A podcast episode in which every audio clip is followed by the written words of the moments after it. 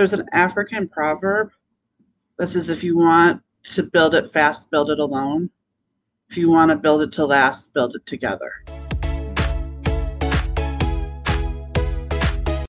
All right. We are here on a another brand new episode of the Business Blind Spots Exposed podcast, BBSE, because Business Blind Spots Exposed is way too long. so, on the BBSE today, uh, we've got a really special guest. I've been excited about this one for many reasons. Uh, I've got Wendy Clark. Wendy, hey, how you doing today? I'm great. How are you, Vinay? I'm doing super. So, let me tell everyone who's kind of listening in. Here's what the Business Blind Spots podcast is all about you know, there's what you know, and there's the stuff that you can see in front of you, and there's the things that you have in your periphery. But it's all the stuff that's behind you that you don't know that you don't know. That's the stuff that can come in blindside you, literally. So for me personally, for the longest time, I thought it was all about my intelligence. How much I knew is that what made me powerful and great. No, it's how much I know about my blind spots that made me powerful and potent. So people, other people's perspectives become really much more relevant for me in my own uh, journey towards success. The Business Blind Spots podcast is all about exposing what some of those blind spots that others have seen in others, as in they've been there and done that themselves, or they've experienced them, or they've they've seen others as they've coached and consulted with them through those. So they've seen it, they've been there and done that, either from the outside looking in, or they've been in the middle of it. I want to tell you why why I brought Wendy on real quick. So I've got a couple of notes that I've made here and some things about uh, Wendy's bio that I want to give you a snapshot as to who you are uh, to everybody, so everyone can understand. Now we have a people, a couple people that are listening in. Uh, feel free to tell us where you're connecting from. I would love for you to help shape the conversation and ask Wendy questions. She's got lots of great nuggets of information that she's probably going to be dropping throughout the course of this. So First thing that I saw in all the stats about you and about your background is $100. Wendy started a company with at the age of 20 with less than $100 but that's only like three years ago because you're only 23 now right absolutely i started in preschool actually so 25 years later carpe diem cleaning is still thriving 35 plus employees uh, 500 clients uh, over a million in revenue uh, just some good numbers to talk about and not a bad return on investment starting from a hundred bucks. not so much. it's a, it's a, it's a, it's a good story. Uh, now Carpe Diem is one of the, is the largest locally owned residential cleaning service in the Raleigh Durham Triangle area. Um, I love a lot, a lot of the philosophy here. Wendy believes in the potential for business to create equitable solutions for issues in the community and raise quality of life for everyone. It's not about just the business of making money and the profit. There's a deeper what you know word that I love why there's a deeper why to all of this right that that's a guiding spirit or guiding light to some of this um, in your management of Carpe Diem as well as your role at vice president as vice president at DeWitt Facility Services um, you've got a, close to 100 employees altogether and that community mindset that kind of pervades throughout all of it which again that, that guiding principle that true north that kind of keeps you uh, moving forward A couple of words I hear it is uh, pioneering, truth uh, seeking strategist. I love that. Again, power packed words they're saying that really has some really profound meaning unto itself. Wendy, I, I, you know, I, I hear all this. Tell me a little more about you. Kind of start with that 20 year old with a hundred bucks in their pocket. Where were you in terms of your mindset then? And talk to me a little bit about that journey from there to today.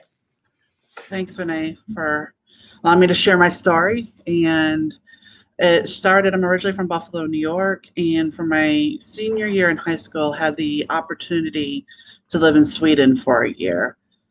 My dad had died when I was 14, and the gift of his death was that you can die with regrets.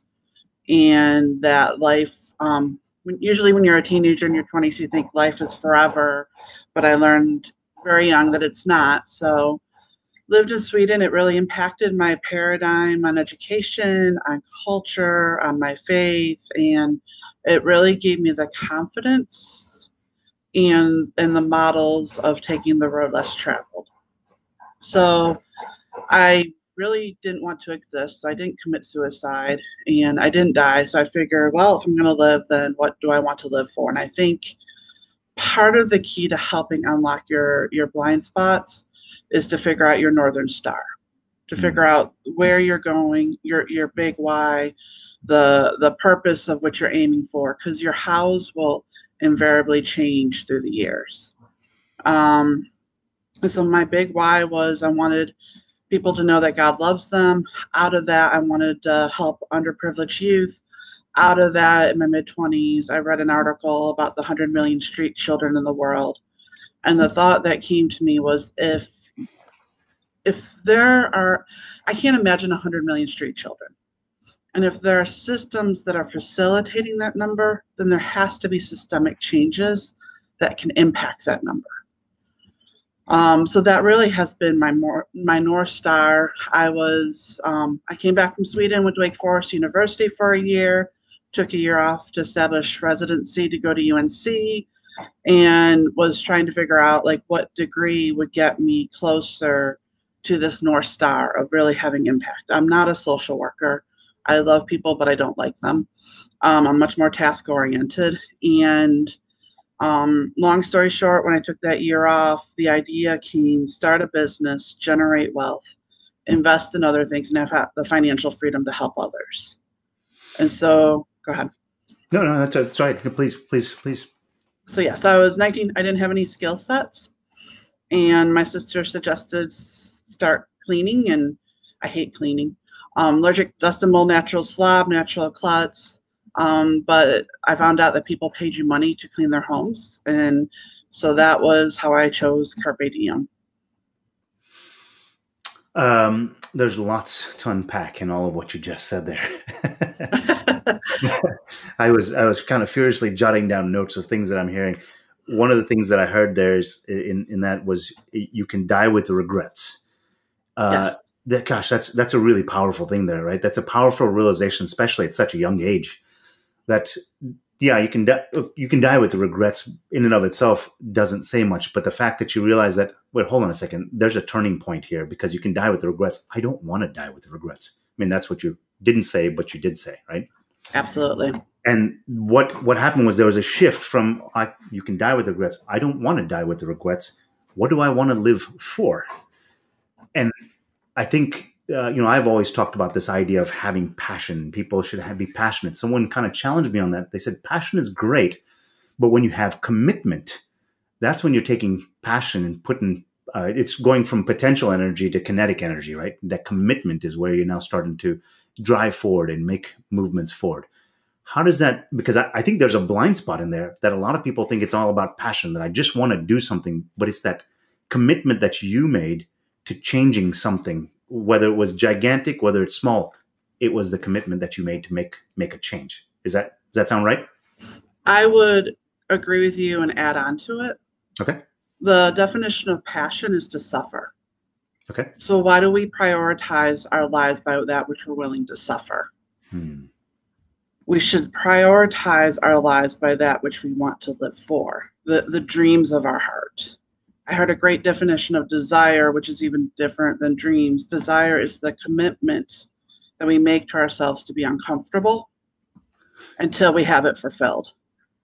Um, and one of the concepts that I've really been processing, especially in the light of where our culture is at, is Mother Teresa would only go to a pro peace rally.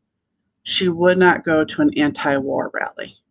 Because whatever you focus on, you will get more of. And so, and the way I've been able to summarize this is the absence of evil is not the same as the fullness of goodness. Right. Uh, I mean, another way to say that, and I love my analogies, is a glass half full is not the same as a glass half empty, right? Correct. Correct. And so my life has been truly about because there's lots of strategies, there's lots of um, opportunities to be anti this, to be anti that. There are very few resources to be pro to be pro goodness, to be pro love, to be pro equity, to be pro justice, to be pro um, full of life, to be pro peace. Um, Hmm. And so, so passion. Please, please. I'm, I'm, I'm, I'm trying. I'm thinking of what you're saying here and just telling you in words. Please, please keep going. Passion is an anti-strategy, and so it is um, versus a pro strategy, in my opinion. So I like to distill things into take-home kind of nuggets, right? So I like to call them the uh, the business blind spots that I can take away from any one of these mm-hmm. conversations. So going back to that analogy, the glass half full versus glass half empty. I mean, I, I heard a famous quote from uh, a quote from a famous guy, Henry Ford, and he said, "If you believe you can or you believe you can't, you're right." Correct. And I think that's exactly what you're saying. Is you say if you say you're a glass half full kind of person, you're right. It'll only be ever half full, uh, or or half empty. I, either way, whichever you wake, look at it, it's it what makes all the difference in the world is the perspective. So I think the takeaway message from just this first maybe insight here is perspective makes all the difference in the world. Absolutely. Absolutely. To the pure, all things are pure. And we see as though we are. And the most important voice and perspective that we have to work on is the one with ourselves because that's the one we listen to the most. You know, I I spend a lot of time. My poor kids, uh, they hear me talking about things like this all the time, and uh, one of the things that I tell them all the time is, "Look, I can tell you, we're going to go to the top of a beautiful mountain, and the idea of getting to that beautiful mountain, what and the you know mountain is a symbol for something, right? But it's a climb of some sort. Now, you can go to the top of that mountain saying, I can't wait to get to the top because it's going to be so beautiful and enjoy the ride. Or you can just say, I don't want to go to the top of that mountain and slog your way through every single step. Guess what? The work is exactly the same. Correct. But it's the fact that you remember the, the whether it's smelling the flowers along the way or the conversation or what you were singing or the the, the fig Newtons that your mom was feeding you out of her pocket when dad wasn't looking, or vice versa, right? Uh, that's what you remember, or you remember the fact that oh, I had to put one foot after another. Guess what? It's the same work. you might might as well say I smiled the whole way as opposed to a frown. Absolutely. Because if you have an enjoyable journey to, to the top of that mountain, guess what? You've also built uh, friendships, you've built experiences, you've probably learned something along the way, which might be leading sort of to the to the second spot here, right? If your perspective is shifted and you're starting to look at things from a growth point of view, guess what? New opportunities open along that way. Am I am I saying that right? You are, and it's there's an African proverb that says if you want to build it fast, build it alone if you want to build it to last, build it together. Hmm. And I was listening to a Tim Ferriss um, podcast, and there was a gentleman on there, and he talked about same principle of that he would. His whole goal was riding his bike as fast as he could, and to meet the goal. And one day he decided that hey, I'm just gonna pause and enjoy the ride, and not just have the goal of finishing the bike ride.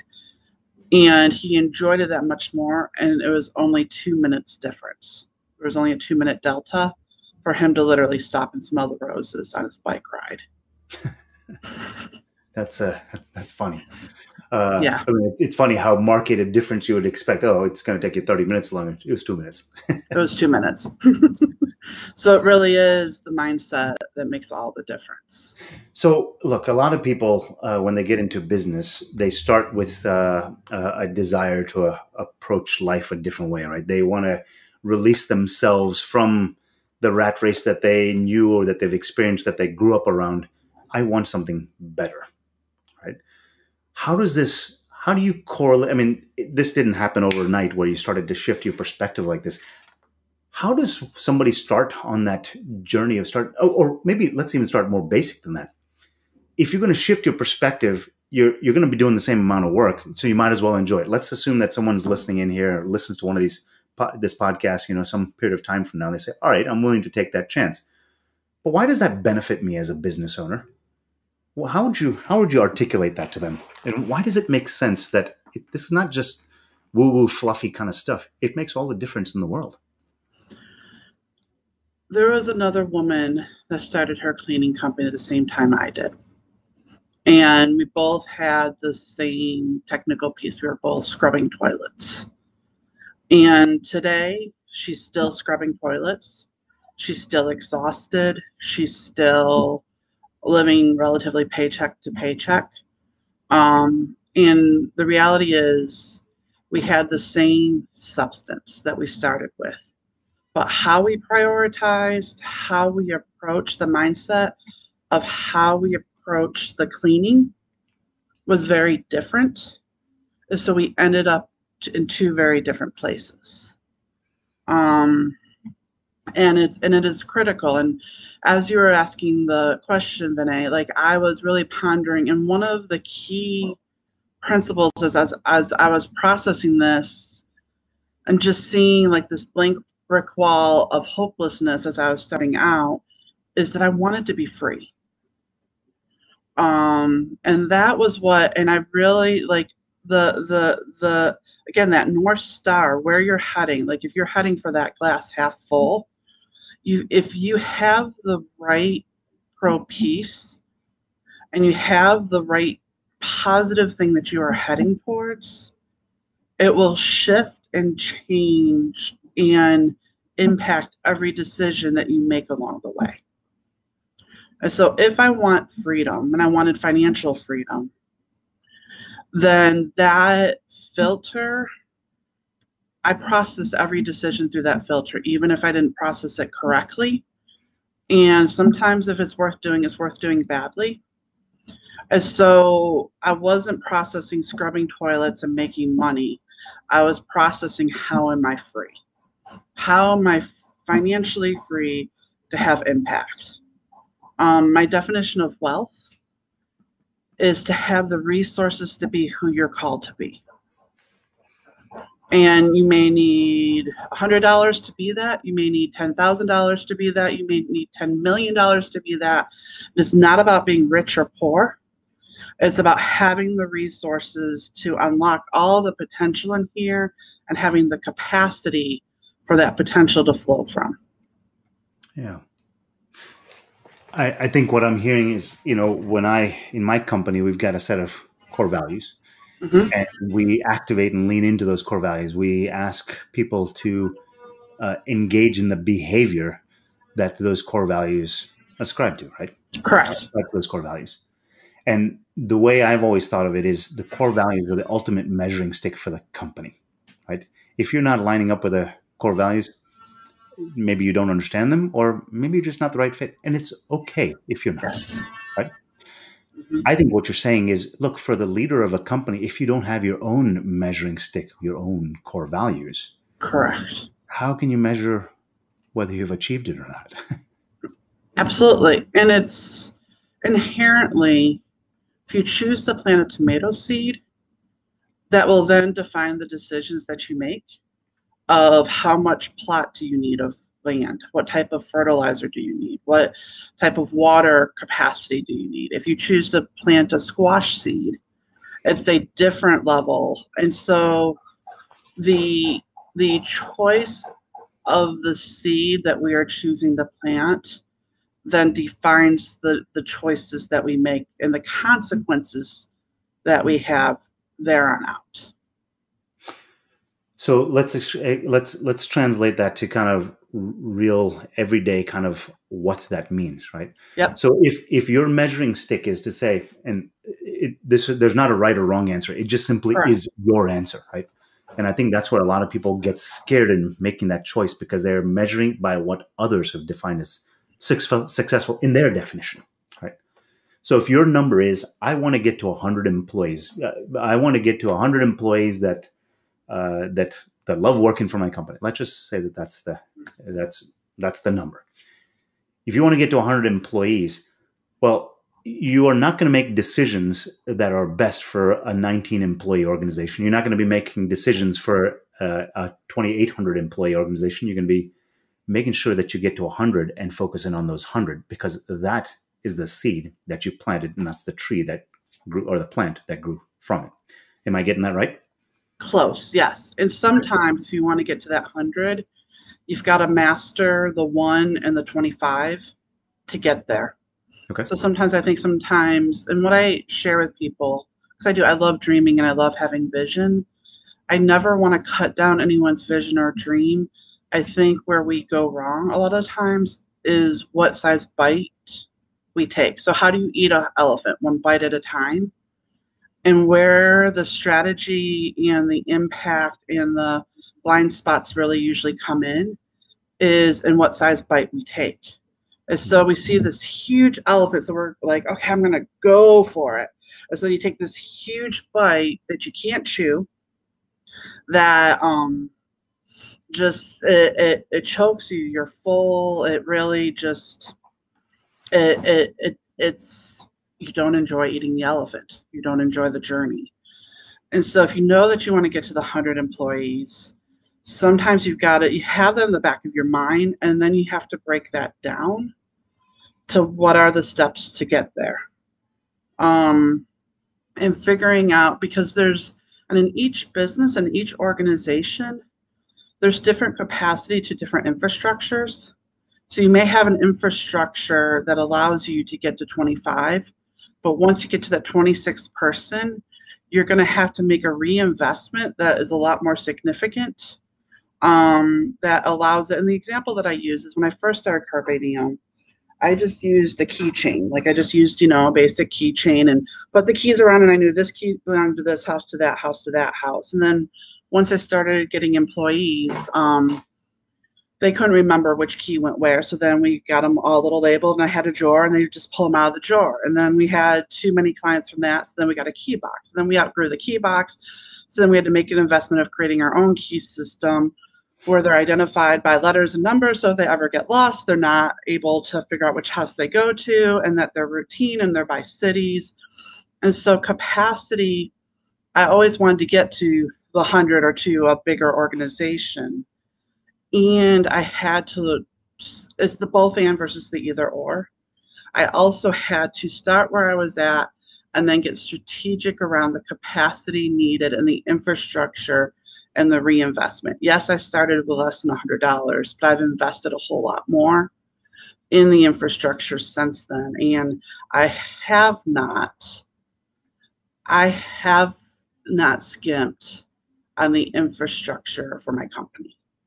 Um, and that is as you're looking at your finances. And I think one of the mistakes that we commonly make is we only look at revenue. Yeah. Um, and we don't look at where we need to be reinvesting. Um, and so, like again, with the example of planting a tree, there it, it says, you know, you plant a tree for five years. The last year you give the fruits to charity, and then after the fifth year you can partake of it.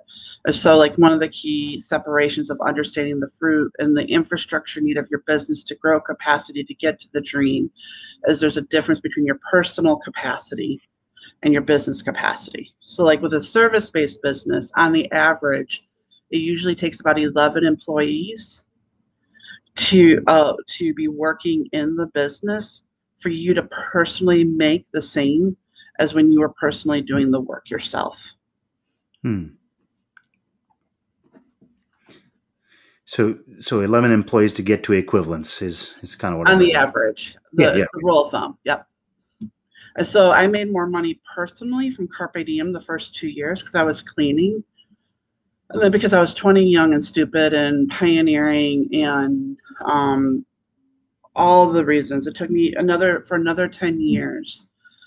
I personally did not make what I made the first two years personally because I was using that extra money to reinvest into the infrastructure of my business. But now I am making a whole lot more than I did those first two years. That's right. That's right. So we talked about uh, when in kind of framing this up, we came up with this uh, topic, right? The strategic battle plan: defeat the tyrant called urgent. You spend a lot of time uh, mentoring people, uh, coaching people to a to a better place where they have seen. Uh, where they've gotten stuck, where they have their own what I'll call self-limiting beliefs, the glass ceilings that prevent them from punching through talk to me a little more about that and what what do you do how how do you talk people through it because it's not just a matter of hey stumble into this uh, I think you've taken that and you've tried to codify it a little bit for people to maybe go accelerate along that path as opposed to having to go through the same trials and tribulations you have. Absolutely. So, Vinay, when you asked me about this podcast, if I could give you the one thing that has truly made the difference, it's understanding the difference between urgent and important. Okay. And it started in my 20s. And let me back up before that. One of my principles that guides what I choose to do is called um, the, the principle of two truths. And it's about being the both and versus the either or. And the um, Niels Bohr was a famous physicist. He said the opposite of a fact is a lie, but the opposite of a profound truth is another profound truth. And the easiest way to demonstrate that is if you were married to a Jewish spouse in Germany during World War II and the Gestapo was at your door, do you prioritize honesty or loyalty? If you prioritize honesty, you'll incur the sin of loyalty and betray. If you prioritize loyalty, you'll incur the sin of honesty and lie. And, and what you're talking about even earlier on is like, how do we prioritize good things? And that part of breaking through blind spots, part of breaking through ceilings, eh, those internal ceilings has truly been cultivating the skill set of prioritization. Um, because it is, there is order in prioritization um, and it matters. And I could talk to you for hours about, you know, like in business, the prioritization of fit versus heart and heart, you know, that someone wants to do a good job and impact, um, but are they the right fit? In family, you have heart. I accept my mom a little bit more, even though she's not necessarily the right fit for who I am. Um, and so it's understanding the coupling of different truths in when to prioritize what. And in my early 20s, I went to a mm-hmm. Franklin Covey workshop on time management. And it was, you know, Ben Franklin, does thou love his life, then do not squander time, for that is the stuff that life is made of. And during the Franklin Covey workshop, they introduced us to the the Eisenhower quadrant, which is, you know, it's the four quadrants of um, that that to explain where you spend your time. And during this workshop, they explained that there's two aspects to our time and our time management that which is urgent and that which is important. And urgent are the things that we need to do today. There is a time sensitivity to it. The important things are the dreams, the desires, the the what we're living life for the the the the water in that glass that's half full. And they did the quadrant of quadrant one in the top is that which is highly urgent and highly important. And um, that's where in business, it's the work in the business. If houses don't get clean today, you know what? They're not that. That's a big deal. Um, you break your arm, that's both urgent and important. Um, dealing with fires and emergencies as the internet went out. Um, and then the next quadrant is quadrant two, which is not urgent, but highly important. And that's the quadrant where I would say it's working on the business. Um, it's doing your QuickBooks, it's exercising, it's spending the quality time with your family, um, it's doing ex- inspections. It's just this stuff on your business that if you don't get it done today, no harm, no foul, but they do matter. Um, and then the quadrant three is highly urgent and low importance. And the example that I use for that is like I had a credit card that got hacked, or it was a debit card, and um, we realized it at 11:45. I called the bank. I had a meeting at noon. I was, on the phone with the bank at 11:51. They said it was going to be at least 15 minutes before I called someone. Again, the tension of two truths. Which one? Getting your credit card hacked and getting that dealt with is really, really urgent. But at 12 p.m. noon, was it more important than the meeting where I had five people waiting for me? And so I decided to um, to prioritize the meeting and call the bank back at 2 p.m So it felt really urgent, but it wasn't necessarily important in that moment. And then the fourth quadrant is to um, both low urgent and both in low importance. And what I realized as I took this class was that um, the majority of our lives are prioritized by the urgent.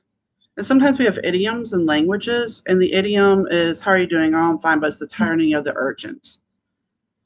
Is I realized that I was allowing urgency to, to dictate the choices of my life. And what was interesting is in that course, they said quadrant two, where it's low urgent but high important. They said that's where your future lies, and that's where you spend the least amount of time. And I made that back to our earlier conversation, I made that commitment to myself that I was going to figure out how to prioritize and how to spend the majority of my life in quadrant two, which is low urgent, high important. And I was going to figure out again that pro piece. I love freedom. I'm not going to be a tyrant to this thing called urgent and get back, uh, get to the end of my life and saying, oops, I spent my life for this thing called urgent, and it really didn't give me the reward that I was looking for anyway. I'm gonna I'm gonna use different words other than urgent. And important because I, I want to try to replay that back to you, kind of what I heard, and, and anyone listening, I'd love to hear what your what your thoughts are and how you're hearing this. I'm hearing urgent is urgent is stuff I have to do, yes. and important is stuff I want to do. Right. Mm-hmm if you keep living from a place of I have to do, well, guess what? Your whole life will be I have to do because it's someone else who's defining that pace for you. If you're living from a place of uh, I want to do, well, guess who's defining the place? I mean, the pace, right? It's yourself. So sure, uh, it, it, there's a transition that occurs, and I think this fundamentally shapes how you interact with others, how you run your company. If you're constantly living from a place of urgent, well, guess what? You're probably at the center of all problems and all problems will rotate around you. But if you start to empower others to to do things, then you go get to talk about, hey, so we're 25. So the next two years, I'm focused on getting from 26 to 40. That's where I that's what I want to do. Somebody else can deal with the urgent because that's probably what they want to do. yes. Am I saying that right? You are on the money, and and it's interesting because I had a friend who's very self-employed who started her business and what she would say to me regularly when she goes, I don't have a choice but to live in quadrant one. I have to.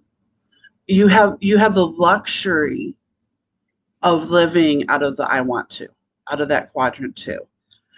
And this is where the mindset has to precede the behaviors.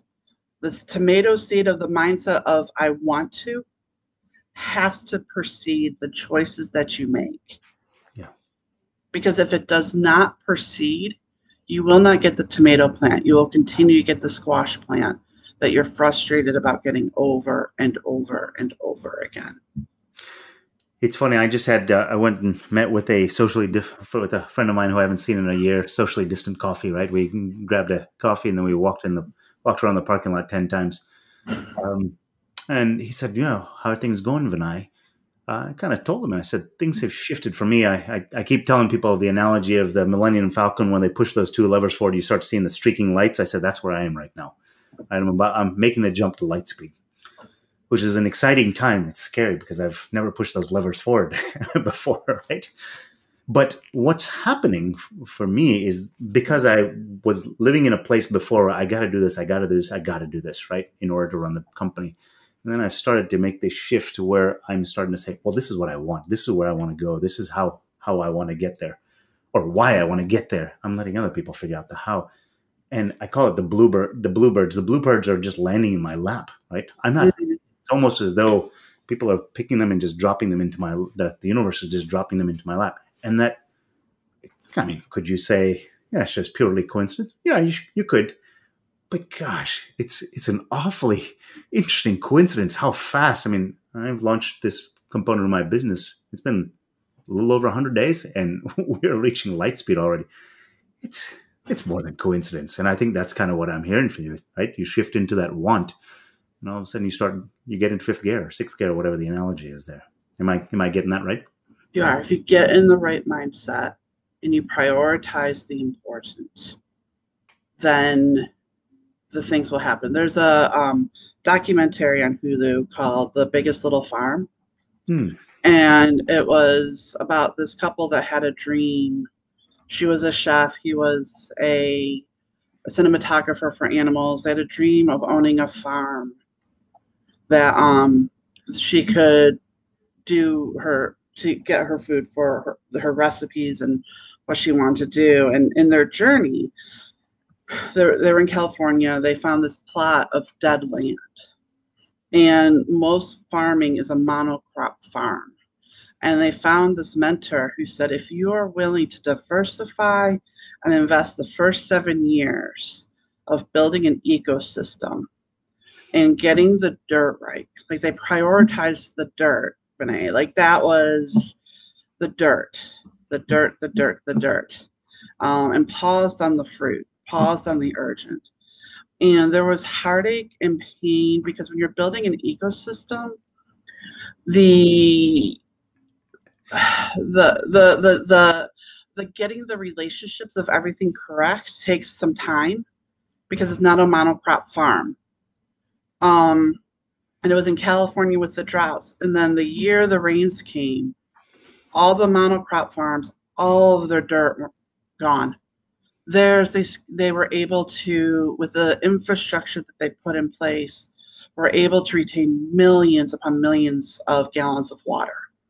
And it was amazing because, and I'm not going to give the whole thing away, but after the seven years, when they began to understand the relationships and the dynamics of the ecosystem and the importance and the diversity and the prioritizing the want of the farm, the wildlife came in and helped, and it has been helping them in the ease and the productivity and the profitability and the joy and the flourishing that eludes most everyone came into place. And the truth is, is you're going to pay a price. You know, all of us have this internal thing of, I want a pain free life. But it's fundamentally, we also get to choose our pain. And when you're building an ecosystem, when you're building the flywheel, when you're building the dream, when you're building the want to, you're paying the price of pain up front. And it's not as emotionally, it's counterintuitive. It's not, it does not have the proper emotional cues or or or satisfaction that just building a simple monocrop farm that really isn't getting you to where you want to go is going to get you. I, I love it. Go, going back to the mountain analogy, right? It, climbing up a mountain is never easy. That's Correct. it, right? You can suffer through it uh, and just say, "Man, this is the worst thing ever." And guess what? You're more than likely going to stop at some point and say, "I'm not going up the mountain anymore." But if you look at every single step as the uh, is on a next step towards this north star that you've defined or this vista that mm-hmm. you're going to see one day, like, yeah, I know this is hard and I'm sweating and I'm out of breath, but I can't wait to get to the end. Right? It drives you to the end. Uh, I I call them the, the the dark nights of the soul.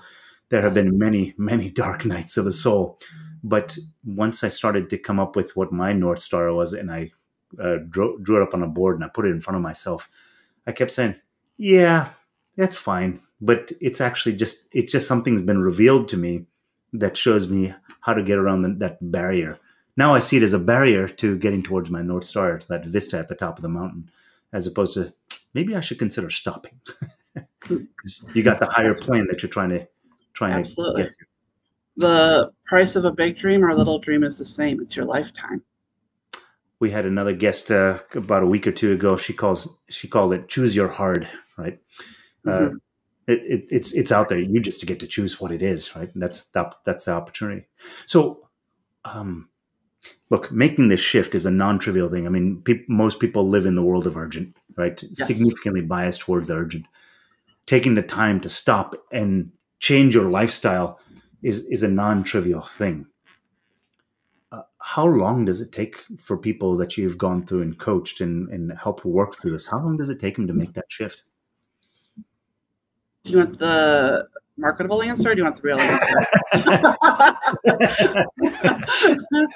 yeah, what, what's what's the real answer? I, look, I, I if if people want to do this and they want to commit to doing it, then then there's a higher objective you're trying to get to, and the time kind of doesn't matter; it just melts away over time. Right? What what's Fundament, the real? Answer? Fundamentally, it's probably five to seven years to really do the work and to make the changes. And it's, it's incremental. Like, you know, I mean, like you're climbing a mountain, it takes a moment to get to the peak. Takes amount of preparation. And so it's not necessarily five or seven years to get the mindset shift, but it is the five and seven years to continue to unlock the can of worms one step at a time and saying, what does healthy look like? I always say that truth is the most equal opportunity employer that's out there. It's the same for whosoever will and Tolstoy said um, in Anna Karenina, he said, There's one way to be a healthy family, and there's a myriad of ways, an unlimited number of ways to be unhealthy. And one of the things that I've discovered about truth is the reflection of it will look different with each person, but its boundaries are the same. It looks the same. Um, it doesn't look different in different. It looks different in different people because we are different but the attributes of it are the same. Wow. So I, I, will tell you, I got stuck on just one thing you said that truth is the most equal opportunity employer out there. I, I absolutely love that. You know, as, as you know, I, I, built a company around the fact that uh, creating transparency through numbers, right? Data doesn't tell you the narrative. It isn't the narrative. It's just the simply the text in the narrative, right? And if you have it arranged completely wrong, it's useless. But if you know what the story is and you know where to place the words and the, what paragraphs and what sentences and all that kind of stuff, it becomes a beautiful story. And that's all data is. It's just the truth. It's the text, right? And if you know where that truth is in your organization, yeah, it kind of doesn't matter the color, skin, how they speak, how they look, how they smell. None of that matters, right? Mm-hmm. It's really just what is what is the truth for the business, and I think yes. that's kind of what I'm hearing here, right? Absolutely and fundamentally what is freedom yeah and for me for some people freedom they think is to destroy their boundaries. For me freedom is to discover my boundaries. Because the little kids if they know what their boundaries are they are in pleasant places they will play in the whole playground. If they don't know what their boundaries are they will play small. Yeah. And I do believe that God is good, and I believe that He loves us, and I believe that He has good boundaries for us. So discover His boundaries and to live out and to break free of the false boundaries um, that I put around myself, because I think too, I think when I too, too many times we're playing it small, we play it safe. yeah, um, that's, that's, that's really funny. My, I have an eight year old, and uh, my my youngest is eight and mm-hmm. uh, one day I asked him, I was like, "So, what, what do you want to be when you grow up?" You know, just sort of the typical, you know, dad kind of question to ask, I guess. Mm-hmm. And he said, "I want to be an astronaut." I was like, I smiled. I was like, "Oh, that's nice," and a doctor. And I smiled, and he's and I said, "And a veterinarian." Okay, uh, and a policeman, really, and a fireman. And I started going. Uh, the the narrative starts playing in my head. I was like, yeah, all right, little guy, you know, you can't do that. Then I started to catch myself. So why would I start to put a boundary on him to say you can't do all of that? Right? Yes. Maybe he's a civic administrator of some sort when that's what he does. he, he runs all those different departments. I don't know if astronauts are part of a civic municipality, but, but they might be soon. yeah, yeah maybe, maybe, so, right?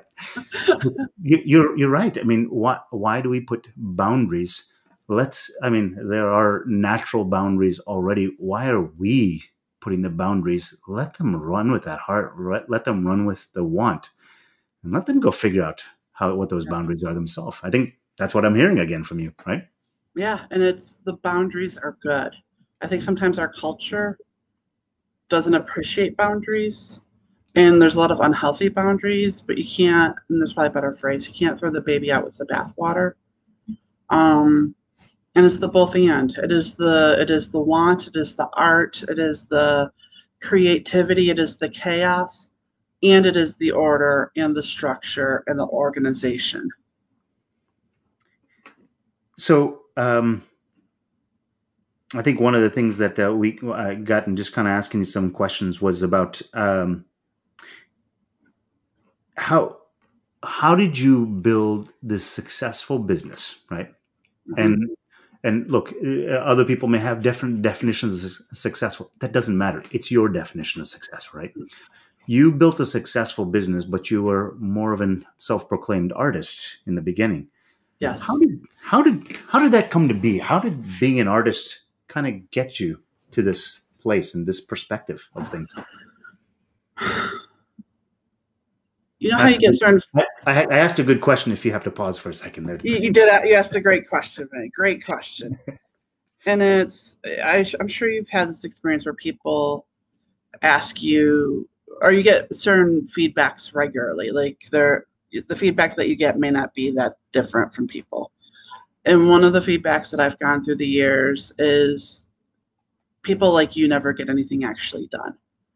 Hmm. Um, because I could talk about ideas all day. I love ideas. I'm a artist. I'm a philosopher at heart. I probably would have been better in an academic world where I could just talk all day and teach. Like that would make me happy. Um, and I did exceptionally well in chemistry and religion at Wake Forest. Um, but those two things weren't going to get me closer to my goals. And fundamentally, chemistry is the study of relationships and science. Um, and and this was in preparing and why I wanted to talk about urgent and important. The one skill set that has truly allowed me to implement in my life and to convert my artist visionary self, even though I don't have any natural linear lines, is the skill set of goal setting. And that was, you know, when I was 20, I had the goal of what I wanted my life to be counted for. I did, and and and this has been part of my journey, and this is part of my passion, my suffering, is that I really want to make goal setting accessible to others. Um, because it's it was fascinating. I do business as a means to an end. I am not naturally a business owner. Um, if I took a traditional route, I would be in the nonprofit realm, wanting to have impact. And the gift of goal setting. It was interesting. I have a warehouse that I have used to help bring, to tangibly help people bring dreams come true, whether it's affordable office space or an affordable event space to access and have opportunity. I love helping people's dreams come true. And so once I got my building, I'm like, great, I've done my infrastructure piece of life. Let me go do the artist, love people part of life. And so I spent about five, eight years in the nonprofit realm, wanting to serve and support and and just love people well. Um, and I got burned out. And at the end of getting burned out, and this is where I got introduced to EO, which is how we met. Um, at the end of getting burned out, a friend of mine invited me to EO, and Jack Daly was the learning um, opportunity, and he talked for three hours about goal setting. And Jack is probably what a lot of people hate about just corporate businessmen. I don't care about my neighbor. It's all about me. Um, just F you, blah, blah, blah, blah, blah. You know, just the, not the heart of life. Um, yet for three hours, he was teaching and equipping us on goal setting. And I realized in all of my years in the nonprofit realm, I never got to the key conversations that unlocked my own life. Hmm. And it was my turning point of continuing to prioritize business as the key to helping unlock systems of injustice. Interesting. Uh, and here's some of what I heard in that in my life. I, I mean, I, I, think you're you've taken done the culture index survey as well. I believe, right? Mm-hmm. Yeah. So I fall as a daredevil on that. So person who's always pushing. I'm, my foot is on the gas. That that's all it's been for my whole life. Uh, and if it's always on the gas, everyone's like, "Vinay, can you can you just talk about the next step?" And I'm like, "Yeah, here's the next step." But but let me tell you about step number twenty nine like, yes. whoa, whoa, whoa, so slow down. I was like, what, what do you mean slow down? Why, why can't we get to 29 right now? yes. Uh, so whole life was always slow down, slow down, slow down, slow down.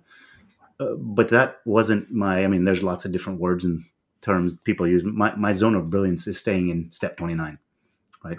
That's actually where I'm just leaning to what I'm supposed to be. And I think that's a little bit of what I'm hearing here, right? Uh, for you, that goal setting is that zone of brilliance for you. That's where you're, that's where you just operate at a higher level that many others just can't because that's you. Is that, I? Yes, and because I live in zone 29 with you, I'm very, very, very high A as well. I like to go with no risk averse. I'm not quite the daredevil, pretty close though. Um, and I didn't have people that could keep up with my go. Yeah. I had to break down the steps between 1 and 23 right now. And goal setting gave me the grace for what I naturally did not have. Hmm. Because I want to get to 29 and you need infrastructure many a times for 29 to happen. Um, Lesson learned there. and so that is it is the gift it was it is the vehicle that allows me to actually get the steps 1 to 28 in place yeah so that i can truly operate in the 29 so I, I haven't been paying too much attention to the time, and we, we, I had us eight more minutes. I wanted to spend a little more time, if you don't mind, talking about what you do as uh, consulting, because as we start to split this up into little chunks, and as people start to understand more about you and what you do for people, I'd like them to understand a little bit more about what you do as far as a coach for them, and what journey you take them through, and what how they enter and how they how they potentially exit because the exit is on their terms, not yours. Uh, yes. t- talk talk me through that a little bit so others can understand kind of what what what that journey is like. So I'm discovering this journey now because I've just okay. done it inherently naturally. Is what I have found has been my most effective way of supporting people is having a key 90 minute conversation. Okay. Because what happens is that in that 90 minute conversation, I can usually figure out what are the pivot points of priorities needed to get from step one to step maybe four. Okay. Um, and what I've also been doing are workshops with um, with with mainly women, but of that I'm doing strategic goal setting. And what and as a woman, I've always prioritized the life goal setting versus just the business goal setting. Because if you can figure out your goals for your life, then your business goals become clearer and they are able to be more effective. Whereas if you focus just on the business, the life sometimes will hijack what you've already done. Yeah, gosh, I, I talk about this word empathy a lot, right? And and mm-hmm. how we need, as a company, we need to lead into empathy. And one of it, it just as you're saying that, it, it I talk so much about empathy, but it's so outwardly focused. Never talk. There's not enough chatter about this idea of inward facing empathy, right? Yes. Understand yourself. If you understand yourself, you know how to give to others, right? Everyone and says, I call it, I'm sorry, please. I call it the oxygen mask principle. Once I had my kids, not only do you have the generic um, announcement, you know, if the oxygen mask come down on the plane, put yours on first and then put the other one on. Yeah. And once you have kids, they come and look you in the eye and make you commit that commitment that you will put your own oxygen mask on. And it's very counterintuitive, and I very counterintuitive. And Matthew McConaughey has a word for it in his new book. Um, it's like, yeah. yeah, green light, and it's the more the more that we are our true selves, which seems selfish, the more we are strategic about putting on our own oxygen mask, the more effective we are in actually helping others.